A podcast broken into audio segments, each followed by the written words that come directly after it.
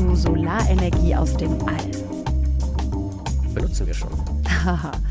ich habe mir schon gedacht, dass da dann, der PV, Klugscheißer Foto, in dir rauskommt. Photovoltaik benutzen. Ja, gut. Ähm, diese Methode ist aber schon ein bisschen spannender. Es geht nämlich darum, Solarpaneele ja. im All aufzuhängen, da wo immer die Sonne scheint.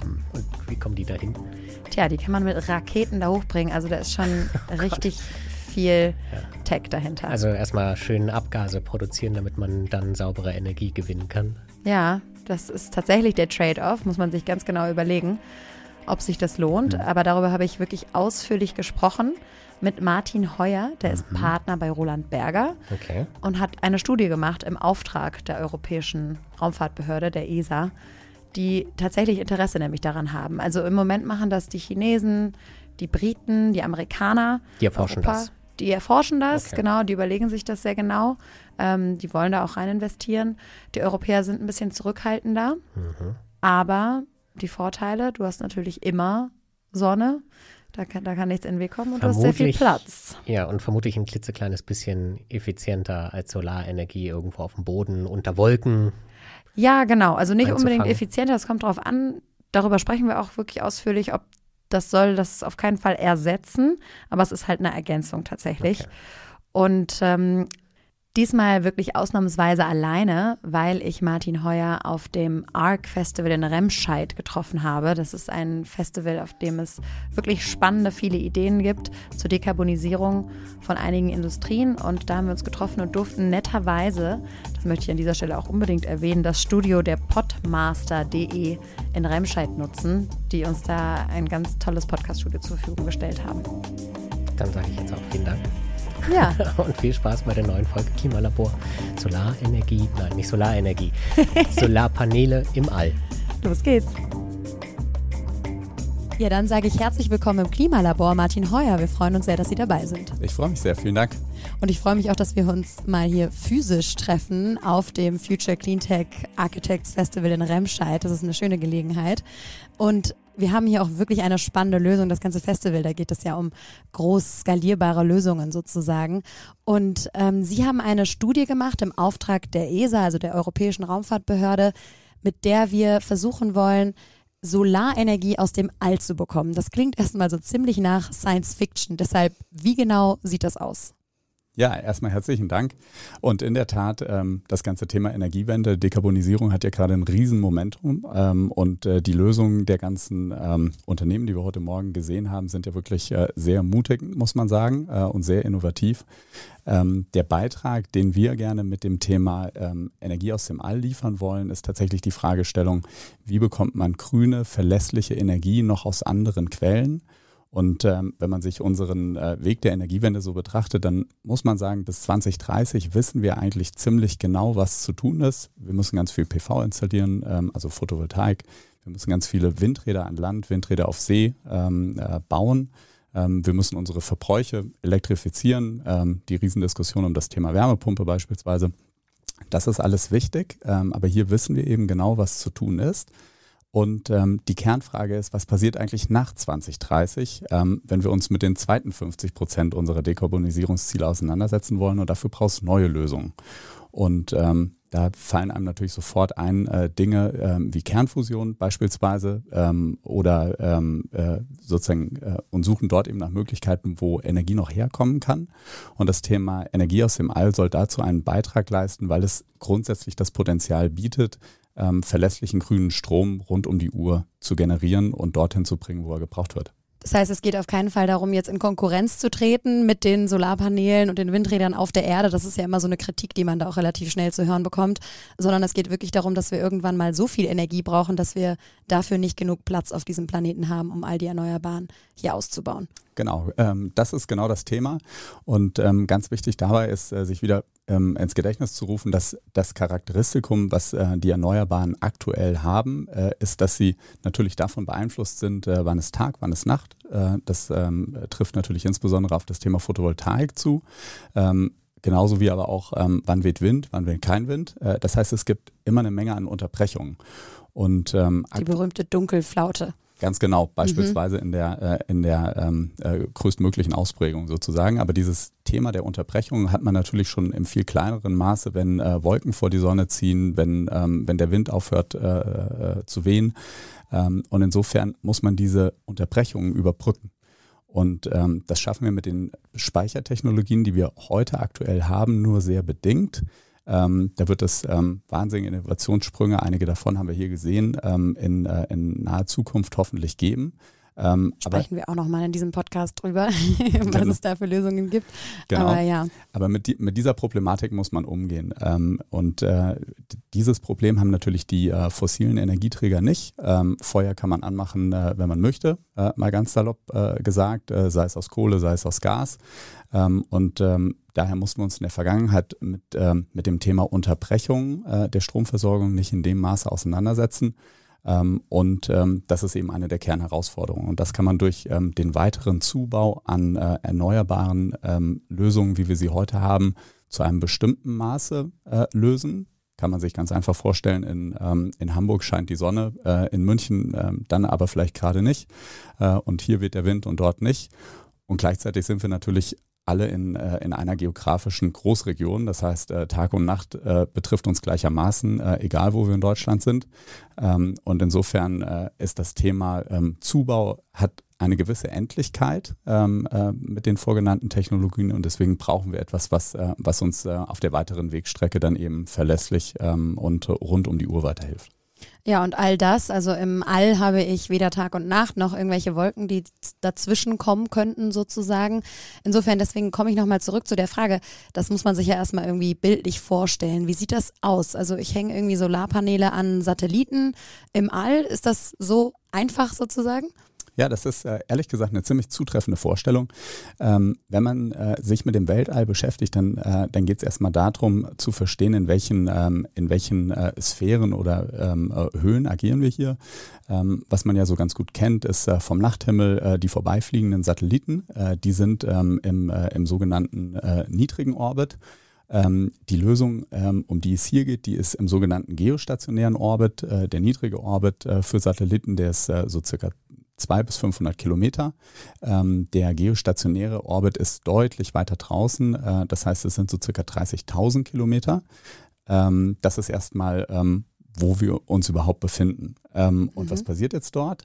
Ähm, dort würde man PV-Paneele, so wie wir sie auf der, ähm, von der Grundfunktionsweise, wie wir sie auch ähm, von den äh, Paneelen auf der Erde kennen, natürlich ähm, zu modifizieren, ähm, was die ganzen Materialien äh, etc. anbelangt, also schon deutlich anderes Produkt, aber die, ähm, aber die Grundfunktionsweise ist im Prinzip die gleiche, nämlich dass die Photonen, die die Sonne sendet, ähm, also Sonnenstrahlen, ähm, auf diesem PV-Panel umgewandelt werden in Elektronen, ähm, ganz so wie auf der Erde auch. Und diese Elektronen, das ist dann die nächste Herausforderung, ähm, die müssen dann runter auf die Erde geschickt werden. Und da gibt es im Grunde zwei Möglichkeiten. Man kann das sehr ähm, energiedicht machen. Äh, das wären dann äh, beispielsweise äh, Lasermöglichkeiten. Ähm, oder aber man macht das äh, mit einer niedrigen Energiedichte. Ähm, das wäre dann als, ähm, als Träger gewissermaßen wären das äh, Mikrowellen. Ähm, und ähm, diese Mikrowellen funktionieren dem Grunde nach auch wie das Prinzip der Mikrowelle.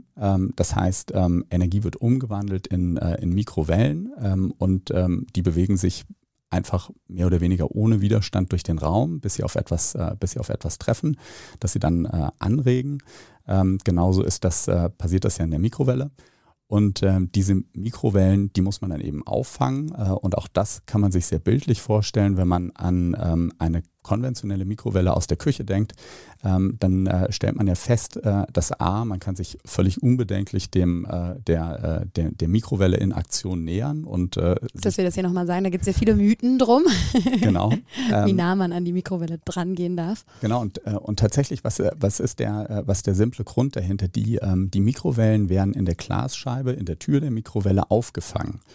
Und äh, das funktioniert eigentlich durch einen äh, sehr einfachen Mechanismus. Äh, dort sind kleine Drähte, ähm, sagen wir mal, eingespannt, ähm, äh, wenn man sich, äh, wenn man da genau hinguckt. Und äh, wenn die Mikrowellen auf einen Leiter treffen, dann ähm, werden gewissermaßen die Elektronen in diesem Leiter durchgeschüttelt, ähm, was wiederum einen, äh, einen kleinen Strom erzeugt. Und diesen Strom, ähm, den kann man ähm, dann wieder auffangen oder abgreifen und kann ihn dann äh, in, äh, in größeren Skalen ähm, jetzt im Rahmen ähm, äh, der äh, Energie aus dem Allanlage dann wieder in das, äh, in das Stromnetz äh, entsprechend einspeisen. Ich glaube, ähm. wir müssen mal die einzelnen Schritte nochmal noch mal durchgehen, bevor ich zumindest, äh, habe schon schnell den Überblick verloren mhm. sozusagen. Ich würde tatsächlich einmal noch, bevor wir da hingehen, wie wir die Energie wieder auf die Erde bekommen, mhm. was ja ganz entscheidend ist, nochmal einmal der Punkt, wie kriegen wir denn die Solarpaneele überhaupt ins All? Das ist ja auch unheimlich energieintensiv, oder? Ja, das, ähm, das ist in der Tat so und ähm, damit äh, sprechen Sie auch einen der Punkte an, weshalb dieses ganze Thema ähm, aktuell wieder sehr en vogue ist, ähm, weil das Konzept an sich ist gar nicht so neu. Ähm, das äh, gab es schon äh, in, den, äh, in den 70er, 80er Jahren, ähm, einfach aufgrund der Überlegung, im All scheint äh, die Sonne permanent und insofern stärker, äh, beziehungsweise die Energieausbeute pro Quadratmeter ist einfach äh, circa zehnmal höher als jetzt hier verglichen mit einem Standard auf der, äh, auf der Nordhalbkugel. Eben einfach, weil es keinen äh, kein Tag- und Nachteffekt gibt, äh, weil es keine Wolken gibt, weil es keine, äh, keine Ablenkungen gibt.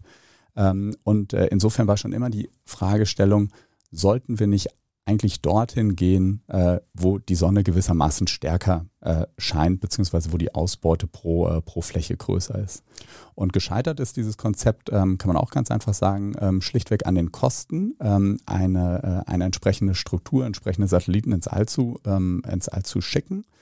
Und ähm, die, äh, die grundlegende Innovation, die hier stattgefunden hat, äh, muss man einfach so sagen, ähm, ist ähm, äh, Elon Musk und, äh, und äh, sein Unternehmen SpaceX, die einfach nochmal durch einen sehr anderen radikalen Ansatz äh, es geschafft haben, dass die ähm, Kosten pro Raketenstart ähm, sozusagen ganz, ganz deutlich gesunken sind.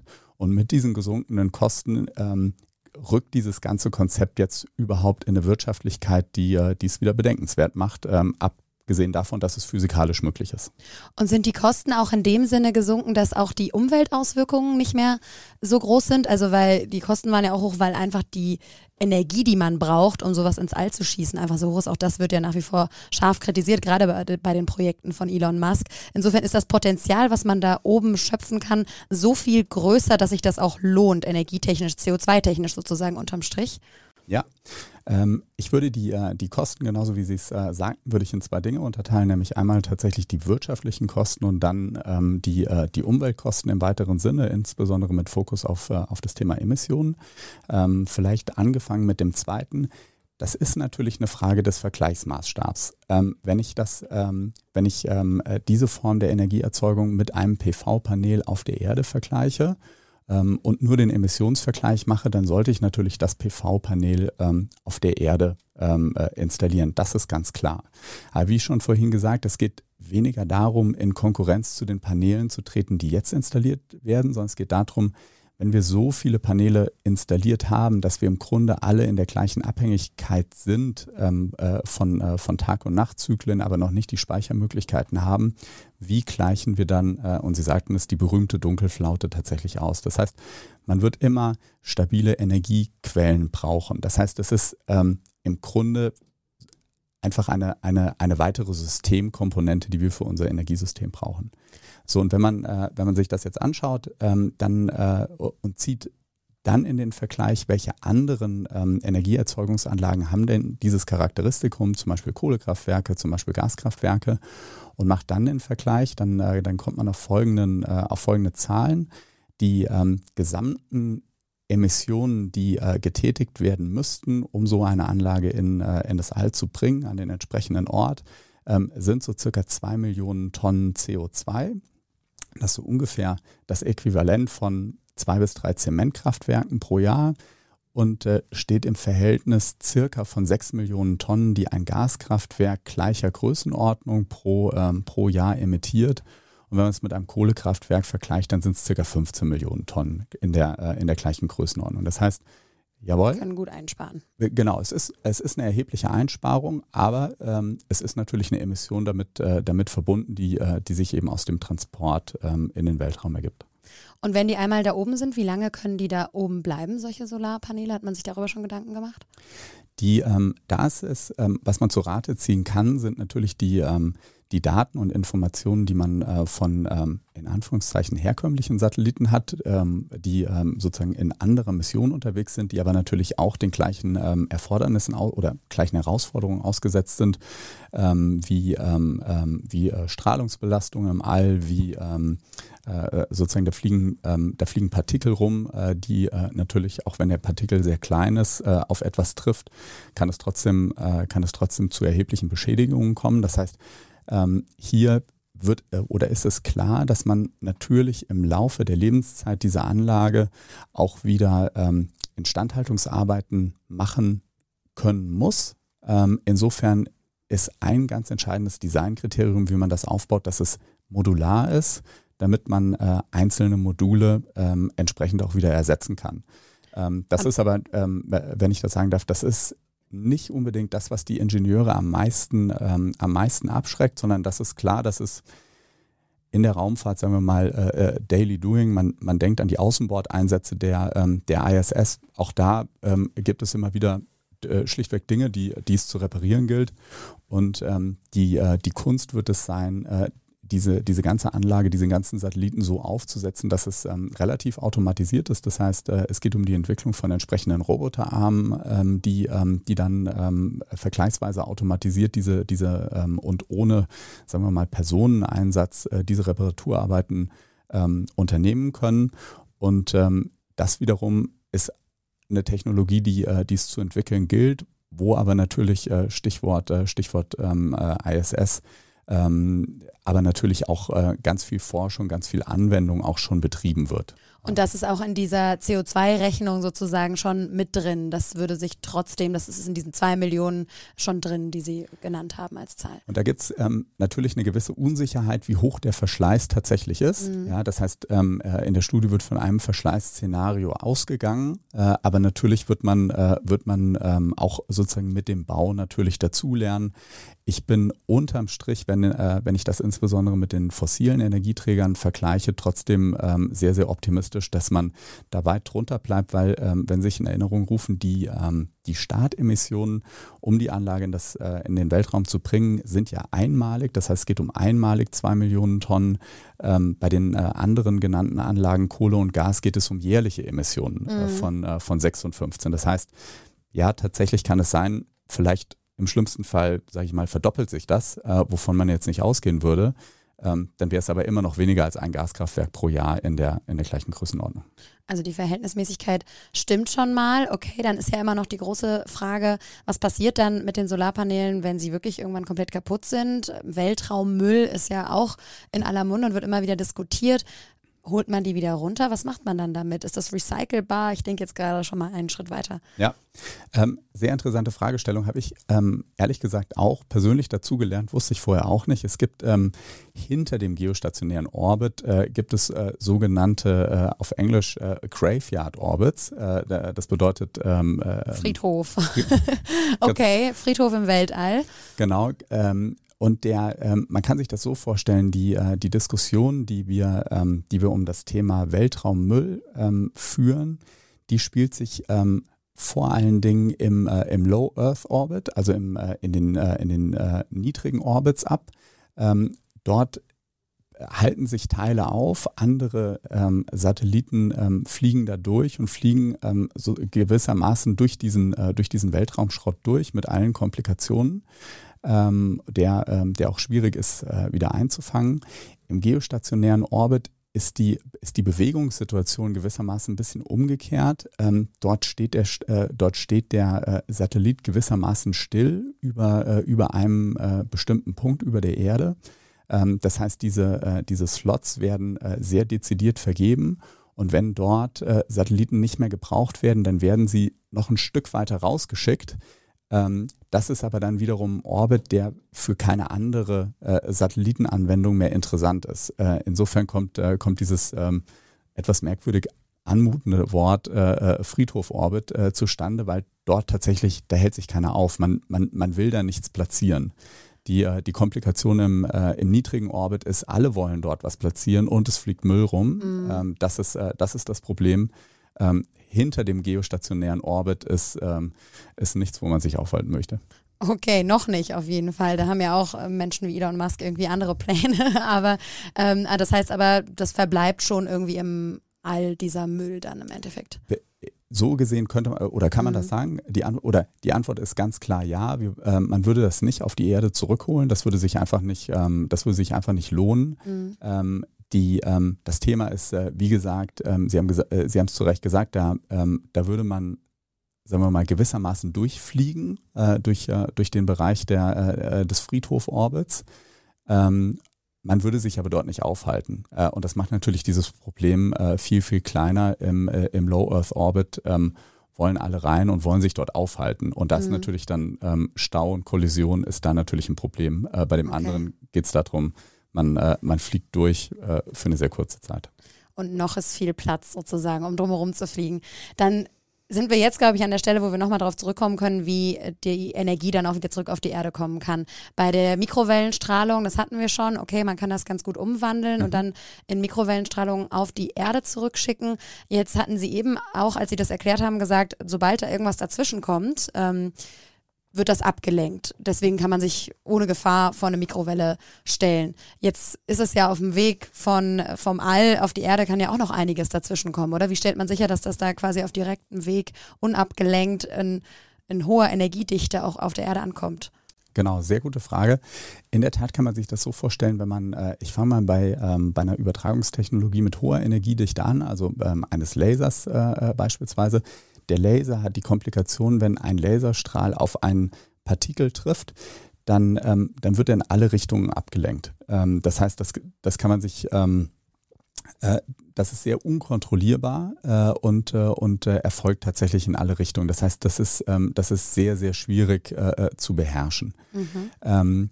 Die Mikrowellen äh, demgegenüber ähm, laufen quasi als Welle ähm, erstmal relativ ohne Interaktion mit, äh, äh, mit, äh, mit Partikeln äh, durch den Raum durch.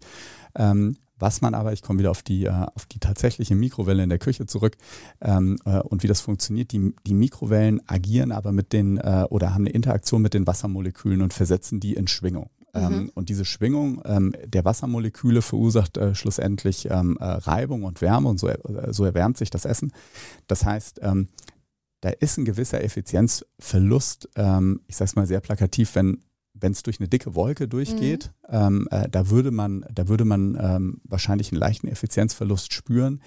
das ganze, das ganze Setting ist aber trotzdem deutlich stabiler. Äh, das heißt, äh, selbst wenn ein Flugzeug durchfliegt, dann, ähm, dann äh, wird ein Teil der Mikrowellen äh, wird mit den Leitern äh, in der Außenhaut des Flugzeugs agieren. Das ist bezogen auf den, ähm, auf den Quadratmeter sehr, sehr wenig. Äh, also ein bisschen mehr als Sonnenstrahlung merkt man nicht. Man bekommt keinen Stromschlag oder, äh, oder dergleichen. Schon mal gut. Ähm, genau so. Und die Wolke erwärmt sich nicht auch so stark, dass das wieder Umwelteffekte hätte sozusagen. Nee, ähm, von der Seite. Genau, de, mhm. äh, genau das ist nicht der Fall, weil, ähm, und vielleicht kann man es darüber ganz gut ins Verhältnis setzen, die, ähm, die Energiedichte pro, ähm, pro Quadratmeter, ähm, mit der ähm, auch die Weltgesundheitsorganisation äh, rechnet und, äh, und das als unbedenklich einstuft, ist, liegt zwischen 10, 10 Watt pro Quadratmeter und 25 Watt pro Quadratmeter.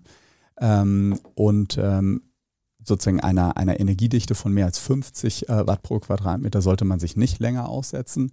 Wenn man das mit der Mikrowelle vergleicht, ähm, da fängt niemand an, unter 600 Watt äh, sein, äh, sein, äh, sein Essen warm zu machen. Mhm. Ähm, also das ist, ähm, das ist die Größenordnung. Also man redet da tatsächlich über sehr, sehr niedrige Dichten. Gleichwohl muss man damit, äh, muss man damit achtsam sein, ähm, dass keine keine radioaktive Strahlung oder dergleichen, sondern es ist einfach eine, eine Form der Energie, die ähm, die Wassermoleküle in Schwingung versetzen kann. Mhm. Ähm, und entsprechend, äh, entsprechend muss man damit umgehen, ähm, kann man aber eben genau einstellen die man aber relativ effizient dann trotzdem zurück auf die Erde bekommt. Ganz genau. Also die, die Umleitung, das ist das, ich meine, Sie haben vorhin Elon Musk schon erwähnt, der ist ja kein Freund mhm. von dieser Energieform, weil er einfach sagt, man muss eben zweimal umwandeln. Wir haben ja schon drüber gesprochen, natürlich ist die Solar, ist das Solarpanel auf der Erde immer noch effizienter und besser, aber es kann eben nicht den ganzen Tag über funktionieren, nicht wenn die Sonne nicht scheint ähm, oder irgendwas dazwischen kommt sozusagen. Insofern ist das ja als Ergänzung gedacht und das Potenzial ist trotzdem so groß, dass ich so viel Energie da rausholen kann, dass sich das lohnt, wenn das auf der Erde ankommt. Genau, und Sie haben das äh, exakt richtig zusammengefasst. Der, der, der, der große Trick an der ganzen Sache ist im Grunde, wir, wir gehen dorthin, wo die Sonne in Anführungszeichen ähm, ähm, oder wo diese Ausbeute der, ähm, der Sonnenstrahlen pro Quadratmeter höher ist äh, als auf der Erde, Tag, Nacht, Wolken etc. Und ähm, wenn man eine Form wählt, die überraschend, ähm, eine überraschend hohe Effizienz hat, wie, äh, wie Mikrowellen und die beherrschbar ist äh, im Vergleich zum Laser, dann äh, kommt, man auf, äh, kommt man auf eine Lösung, die wertvoll sein kann. Und jetzt ähm, erwähnen Sie richtig, äh, es gibt natürlich ähm, sozusagen äh, Fürsprecher und es gibt natürlich auch Kritikpunkte, gar keine Frage. Ähm, aus meiner Sicht ist es tatsächlich die, ähm, die, die Frage ähm, zu, oder die Bewertung der Frage, ist das wertvoll oder nicht, steht natürlich im Kontext des Energiesystems, was man vorfindet. Und mhm. ähm, da muss man einmal konstatieren, äh, in Amerika gibt es unwahrscheinlich viel Fläche. Ähm, es gibt äh, nochmal eine andere Haltung, äh, beispielsweise zum Thema Kernkraft, äh, äh auch kleine Kernkraft, äh, zum Thema Fusion. Und das ist ähm, erstmal gar nicht so zu diskutieren, sondern muss man, äh, muss man einfach erstmal als Präferenz wahrnehmen. Mhm. Und demgegenüber haben wir in Europa ähm, da zu bestimmten Technologien äh, eine andere Grundhaltung entwickelt, auch nicht zu bewerten, sondern erstmal äh, erstmal äh, völlig okay äh, und gegeben. Ja, und zumindest in Deutschland, wenn wir jetzt über Atomkraft sprechen, ja. Absolut. Ähm, und gleichzeitig haben wir, ähm, haben wir gewisse Erfordernisse, was, äh, was Energiedichte anbelangt. Wir haben, ähm, wir haben Industriesektoren, die, äh, die sehr energieintensiv sind. Ähm, wir haben weniger Fläche, wir haben höhere Bevölkerungsdichten etc. etc.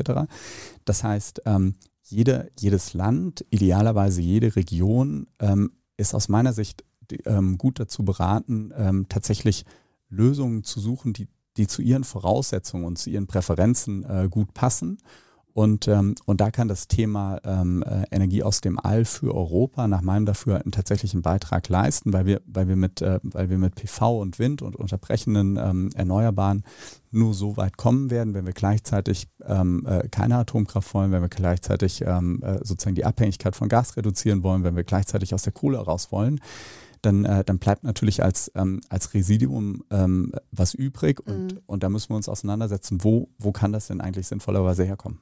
Das heißt, da höre ich raus, das wäre auch eine Technologie, die Europa so ein bisschen unabhängig machen könnte, wenn man dann diese Energie gewinnen kann. Wir sprechen gleich auch nochmal über die politischen Aspekte. Eine Sache wollte ich aber vorher unbedingt noch klären. Wenn die Energie einmal auf dem Boden über Mikrowellen angekommen ist, wie wird sie aufgefangen und auch mal eine Größenordnung, wie viel Platz man dafür braucht? Ja. Vielleicht äh, können Sie auch noch einmal die Größenordnung geben, wie wie groß diese Paneele im All sind. Wie kann ich mir das vorstellen? Sind das Fußballfelder voller Solarpaneele oder mehr, weniger? Ja. Vielleicht können Sie da einmal noch eine Einordnung geben. Genau, ähm, sehr gerne zu den, äh, zu den Größenordnungen. Also was man äh, im All braucht, sind so circa vier Quadratkilometer ähm, an, äh, an PV-Paneelen. Das sind ähm, mal, ähm, also es hängt so ein bisschen von den, äh, von den äh, Effizienzen der, der Paneele ab. Da gibt es so eine gewisse Bandbreite, aber es sind, ähm, sind einige hundert äh, PV-Fußballfelder, mhm. Ähm, die, die man sich vorstellen muss. Also schon substanziell. Und die werfen dann keinen Schatten auf die Erde oder so? Die werfen, die werfen keinen Schatten auf die okay, Erde. Okay, das ist schon mal gut. ähm, genau, das, das ist die eine Größenordnung mhm. und die andere Größenordnung, die ist jetzt, ähm, die ist jetzt wiederum eine Präferenz. Äh, wir hatten ja schon äh, vorhin gesagt, das hängt davon ab, wie viel wie viel Energiedichte pro, pro Quadratmeter möchte man denn auffangen. Mhm. Ähm, und wenn man das so macht, dass ähm, insbesondere organisches Leben, ähm, äh, also Menschen, Tiere, äh, davon überhaupt nichts mitbekommen, ähm, dann, äh, dann hält man sich logischerweise in den Bandbreiten, die äh, die, die äh, Weltgesundheitsorganisation, die WHO, äh, davor gibt. 10 bis 25 ist irgendwo die akzeptable, ähm, die akzeptable Bandbreite. Mhm. Und ab dann ist es tatsächlich eine Frage, okay, mit dieser Präferenz, wie viel Fläche muss ich jetzt denn äh, dieser, dieser Empfangsstation, nenne ich sie mal, ähm, ähm, äh, zuweisen oder attributieren? Und ähm, wenn, man, äh, wenn man sich das ausrechnet, dann kommt man auf Flächen äh, so um die 70 Quadratkilometer, was äh, jetzt erstmal sehr substanziell klingt, mhm. ähm, kann, man, ähm, kann man sich auch gar nicht so richtig vorstellen. Ähm, wenn man das ins Verhältnis setzt, dann stellt man fest, die, äh, die Braunkohletagebauten, die wir, ähm, die wir ähm, sozusagen bislang hatten oder äh, in der Vergangenheit hatten. Äh, in Deutschland. In Deutschland, mhm. ganz genau. Ähm, also beispielsweise äh, Inden oder, äh, oder Garzweiler oder auch die Lausitz. Mhm. Dann kommt man auf diese Größenordnung, was die, ähm, was die Braunkohletagebauten im ähm, äh, in Nordrhein-Westfalen anbelangt. Und wenn man äh, an die Braunkohletagebauten in, äh, in der Lausitz denkt, dann äh, sind das durchaus deutlich über 100 Quadratkilometer. Das heißt, ähm, es ist eine substanzielle Fläche. Ähm, gleich, gleichermaßen muss man aber eben sagen, dass wir, ähm, sagen wir mal, in der Historie der Bundesrepublik schon durchaus bereit Flächenorten, waren. genau, ja, bereit waren, Flächen, Flächen in dieser mhm. Größenordnung dem, dem, dem Thema Energie zu widmen. Und sind die Flächen denn dann verloren oder kann ich da gleichzeitig auch noch Solarpaneele drauf haben? Genau, exzellente Frage. Ähm, in der Tat, und da vielleicht noch ein, äh, ein Satz, wie funktioniert eigentlich das, äh, das Empfangen der, ähm, der, ähm, der Mikrowellen äh, tatsächlich? Ähm, das einfachste oder ein Bild, ähm, was ich vorhin äh, gebracht habe, war die, äh, das Gitternetz in der, in der Mikrowellentür. Äh, ein anderes Bild dafür ist, äh, wenn man sich an die, äh, an die alten äh, ähm, Antennen zum Empfang von, von Fernsehen auf den, auf den Häuserdächern erinnert, diese, diese Stäbchenantennen. Mhm. Ähm, das ist im Grunde die gleiche Struktur. Das heißt, ähm, es ist keine, keine sophistizierte Parabolstruktur oder kein, kein, keine Hochtechnologie in dem Sinne, sondern ja, wir kennen das, das können wir bauen. genau, ja. wir, wir, wir, können das und können das bauen ähm, mhm. und es muss äh, und die Kunst wird sein, ähm, das mit, äh, mit, äh, mit der entsprechenden Materialforschung möglichst leicht, äh, möglichst günstig zu bauen. Ähm, und äh, man, man kann sich das gewissermaßen vorstellen wie ein großes Netz äh, mit, mit einer ähm, äh, mit einem Durchmesser zwischen den einzelnen äh, äh, Maschen, sage ich mal, von circa 10 Zentimetern. Das ist die, das ist die Länge, der, äh, der Fre die die Frequenz hat. Das heißt, die, die kommt dann nicht durch mhm. oder wird aufgefangen, wenn, das ein durch, wenn das ein Netz ist mit einer Durchlässigkeit der Masche von so ungefähr 10 Zentimeter. Das ist, das ist so circa die Größenordnung. Und jetzt die Frage, wie, wie tut man das? Ähm, stellt man das auf oder, oder äh, wie Sie berechtigterweise sagen, kann man das mit anderer Infrastruktur ähm, kombinieren?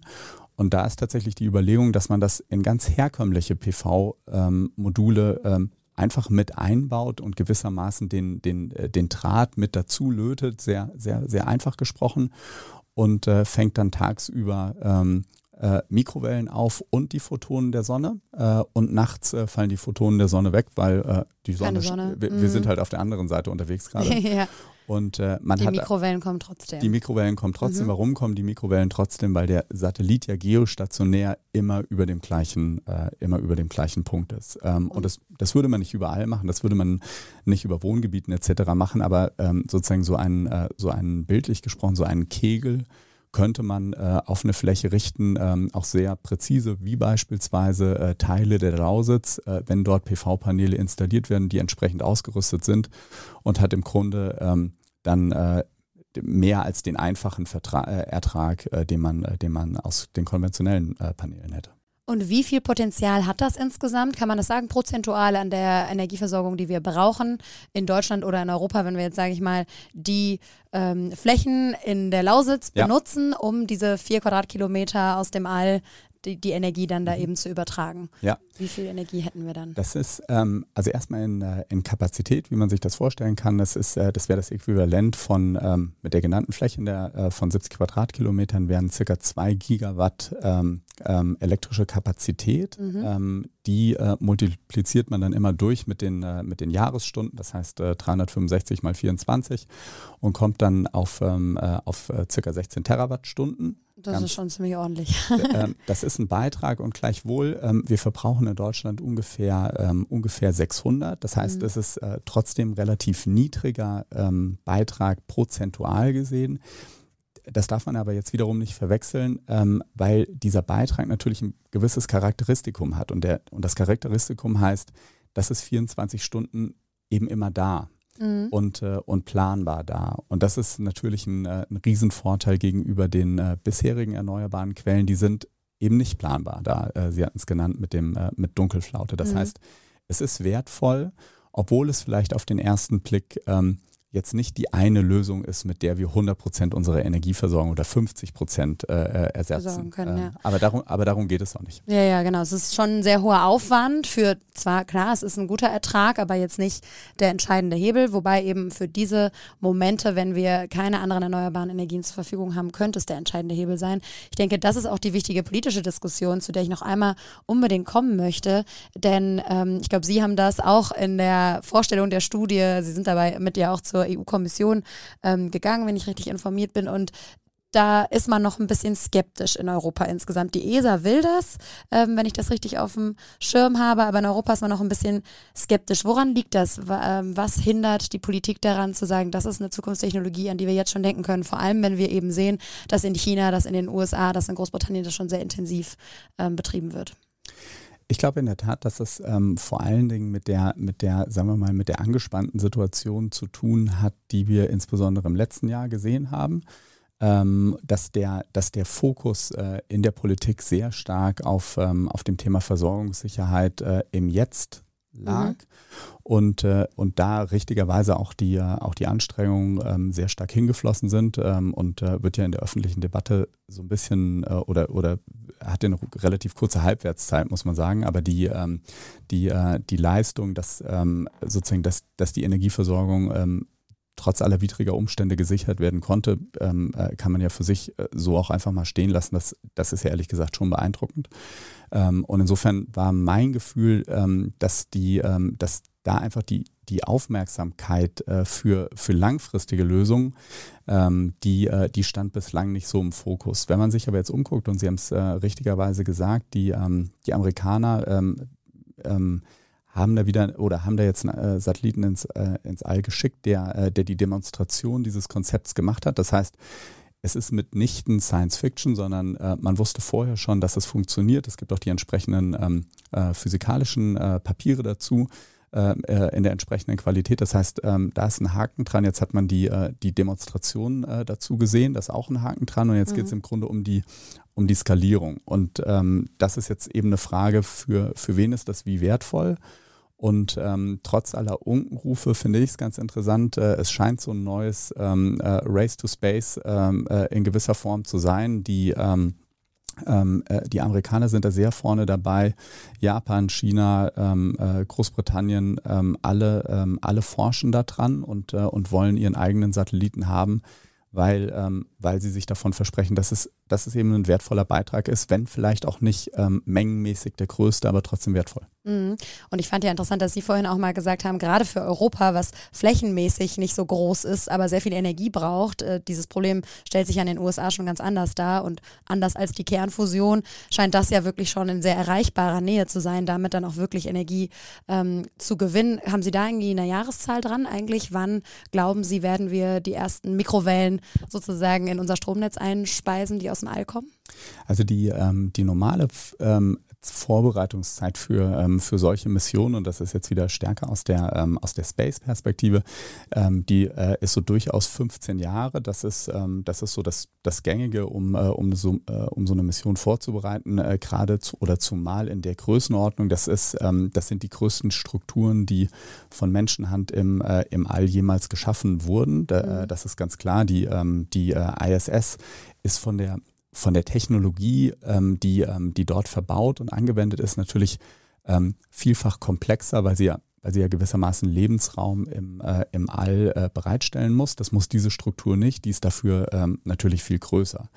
Mhm. Ähm, so, und das heißt, das Ganze ähm, wie, man kann da so ein bisschen an, an Origami denken, wie, wie schaffen wir jetzt diese Strukturen? Ähm, was, sind die, äh, was sind die Materialien, die wir verwenden wollen, die möglichst leicht und effizient sind? Wie bringen wir die in die Rakete ein? Und wenn die Rakete oben ist, wie, wie entfaltet sich dann die Struktur möglichst von selber? Wie dockt eins zum nächsten an, ähm, etc.? Das sind natürlich auf der, äh, auf der Robotikseite Fragestellungen, ähm, äh, an denen jetzt gearbeitet wird. Mhm. Ähm, da ist man, klingt aber so, als wäre man schon relativ weit. Da, ähm, da, da, arbeiten tatsächlich alle mit äh, mit Hochdruck dran mhm. ähm, und, ähm, ähm, und gleichsam ist es natürlich eben doch so, ähm, das dauert eine gewisse Zeit aus dem einfachen Grund, ähm, es ist unfassbar ärgerlich, wenn im All Fehler passieren weil ähm, diese Fehler lassen sich nicht korrigieren. Man hat das, ähm, man hat das ja bei den, äh, bei den Teleskopen mhm. äh, etc. gesehen. Der ähm, im Grunde muss man muss man auf der Erde alles zigmal durchspielen, äh, damit es im All funktioniert. Wenn es im All nicht funktioniert, dann, ähm, dann ist es, ähm, wenn überhaupt, unfassbar, äh, unfassbar teuer und aufwendig, äh, die Korrektur dann, äh, dann, äh, dann dort zu tun. Ähm, und das sind, jetzt, das sind jetzt die Arbeitsschwerpunkte, um die es geht. Okay. Und eine Frage auf der politischen Ebene unbedingt noch, ähm, weil wir es jetzt schon gehört haben, es gibt eine Art Race to Space äh, schon. Ist da genug Platz für alle? Ich meine, wenn sich diese Technologie durchsetzt, ist es ja auch nicht ganz geklärt, wem da welche Fläche sozusagen gehört. Ähm, insofern kann sich da auch ein neuer Streit, Flächenstreit entwickeln. Da gibt es ja nicht die Grenzen, die wir hier haben und über die wir uns auch schon genug streiten. Ja, Ähm, das ist so. Ähm, und gleichermaßen muss man, ähm, kann man sich das vielleicht ganz gut vorstellen, wenn man, äh, äh wenn man, wenn man sich überlegt, man hat, ähm, man hat eine, eine, kleine Kugel, sage ich mal, meinetwegen äh, eine Murmel oder sowas äh, oder ein Tennisball und, äh, und pustet um diesen Tennisball herum einen äh, Luftballon auf. Mhm. Ähm, dann, dann gewinnt man ein Gefühl dafür, dass, dass dieser äußere Ring des aufgeblasenen Luftballons, der ähm, jetzt in dem Bild den, den geostationären Orbit darstellen würde, die Fläche ist relativ groß ähm, für etwas, was in Anführungszeichen ein paar Fußballfelder groß ist. Gerne äh, einige hundert Fußballfelder, aber es sind trotzdem nur Fußballfelder mhm. und der Vergleichsmaßstab äh, ist der Weltraum. Ähm, das heißt, in dieser, in dieser Zone, die, diese Charakter, die dieses Charakteristikum hat, dass wenn man dort etwas hinbringt, es genau über dem Punkt zur Erde stehen bleibt, die ist trotzdem groß. Ähm, und gleichzeitig muss man, äh, muss man darüber sprechen, wer, ähm, wer dort was ähm, äh, platzieren darf. Mhm. Jetzt muss man wissen, äh, es gibt nur äh, eine Handvoll Nationen, ähm, die, äh, die tatsächlich in diesen Orbit kommen oder anders ausgedrückt, in den, äh, in den Low Earth Orbit äh, kommt fast jeder. Mhm. Ähm, in, den, in den geostationären Orbit kommen tatsächlich nur drei bis vier, ähm, drei bis vier Nationen mit, ihrer, mit, ihrer, mit ihren Raketentechnologien. Ähm, das ist trotzdem eine, eine ähm, sozusagen eine, eine internationale inter oder betrifft trotzdem internationale Abkommen, gar keine Frage. Ähm, aber das sind, ähm, äh, wie Sie richtigerweise sagen, das sind natürlich Formalien äh, und, äh, und Einigungen, die man zwischen den, äh, zwischen den Nationen äh, eben regeln muss. Und das führt uns ja auch direkt zu einer Frage, die bei erneuerbaren Energien, finde ich, immer sehr wichtig ist, denn wir ein wichtiges Argument ist ja immer die Demokratisierung von Energie. Also mhm. im Endeffekt Solarenergie kann jeder im Einzelnen aufstellen, wenn es jetzt ideal läuft. Dann hatten wir, haben wir dadurch auch weniger Konzentration auf einige große Player, einige große Energieversorger. Bei so einer Struktur wäre das ja wahrscheinlich anders. Kann man da irgendwie klären, muss man das jetzt von Anfang an mitdenken, wie das aufgeteilt wird? Also wer kriegt dann diese Energie äh, im Endeffekt als erstes? Wer profitiert davon finanziell und so weiter? Das sind ja alles Dinge, die man eigentlich von vornherein mitdenken müsste. Absolut. Und äh, da sprechen Sie einen wunderbaren Punkt an aus meiner, äh, aus meiner Sicht, weil das Thema, ähm, wie wir uns dem äh, der Energieversorgung, aber auch der Dekarbonisierung der Energieversorgung heute nähern, ist, ähm, wenn man sich die, äh, die Verhandlungen auf der Weltklimakonferenz äh, anschaut und, und schon die Struktur anschaut, wie dort miteinander gesprochen wird. Es wird ähm, auf Länderebene darüber gesprochen. Das mhm. heißt, ähm, anders ausgedrückt, Dekarbonisierung ist in gewisser Weise Ländersache. Ähm, mit, äh, und woher kommt das? Ähm, da stehen natürlich Eigentumsverhältnisse dahinter, da stehen äh, politische Willensbildungen äh, äh, dahinter, die, die, nun mal, die, die nun mal eine, eine Ländergrenze tatsächlich haben. Mhm. Ähm, bei, äh, bei dieser Lösung ist es natürlich so, dass, ähm, dass diese einzelne Anlage, sehr bildlich gesprochen, die kann ihren, äh, den, den, den Pegel der, ähm, der Mikrowellen nach Deutschland senden. Die kann den aber auch aufteilen und kann einen Teil nach Deutschland, einen Teil, ähm, ich nehme irgendein Land, äh, nach, äh, nach Polen zum Beispiel lenken, mhm. äh, um da einen Dekarbonisierungsbeitrag für, ähm, für die dortige ähm, Braunkohle zu liefern, wenn das gewollt ist. Ja. ja. Das heißt, ähm, was, ähm, was hier tatsächlich zutage tritt, was, ähm, was auch tatsächlich eine Revolution ist, ist, dass man von einer Anlage einen Beitrag für mehrere Länder ähm, leisten kann, was man heute nur sehr, sehr bedingt ehrlicherweise ähm, tatsächlich tun kann. Ähm, und ähm, Stichwort Demokratisierung, damit könnte man auf ganz anderer Ebene nochmal sagen, wir als, ähm, als Europäer, wir als, äh, als europäische Region ähm, entscheiden uns für, für unser Gesamtenergiesystem zu so einem Beitrag. Und wir lassen jetzt insbesondere die Länder partizipieren, wo wir das Gefühl haben, dass, der, dass wir hier den größten Sprung machen können äh, in, äh, in unserer Dekarbonisierung. Also anstatt uns anzustrengen, die ähm, äh, mit sehr hohem Aufwand die letzten Prozent äh, aus einem Land rauszubekommen, äh, könnte man sagen, wir können eigentlich viel kosteneffizienter äh, in ein Land gehen, wo, wo wir mit einem Schlag viel mehr ähm, Emissionen tatsächlich ersetzen können. Oh, verhindern können. Und das kann ich auch flexibel ändern, diesen Pegel sozusagen, das kann ich steuern. Das kann man, sagen wir mal, im, äh, im Design kann man, äh, kann man das anlegen. Ähm, ob man das jetzt äh, alle fünf Minuten ändern kann, äh, das ist dann nochmal eine andere Herausforderung. Äh, aber grundsätzlich kann man sagen, ähm, wir, ähm, wir wählen eine oder wir wählen ein Setup, was, ähm, was drei oder vier äh, sozusagen ähm, Richtungen ermöglicht ähm, und, und, hat da, und hat da eine gewisse Flexibilität. Sehr, sehr spannend. Ich könnte jetzt äh, noch ewig weiterfragen, habe ich das Gefühl. Herr Heuer, vielen Dank, dass Sie im Klimalabor waren. Ich denke, wir würden das gerne nochmal vertiefen. Vielen herzlichen Dank.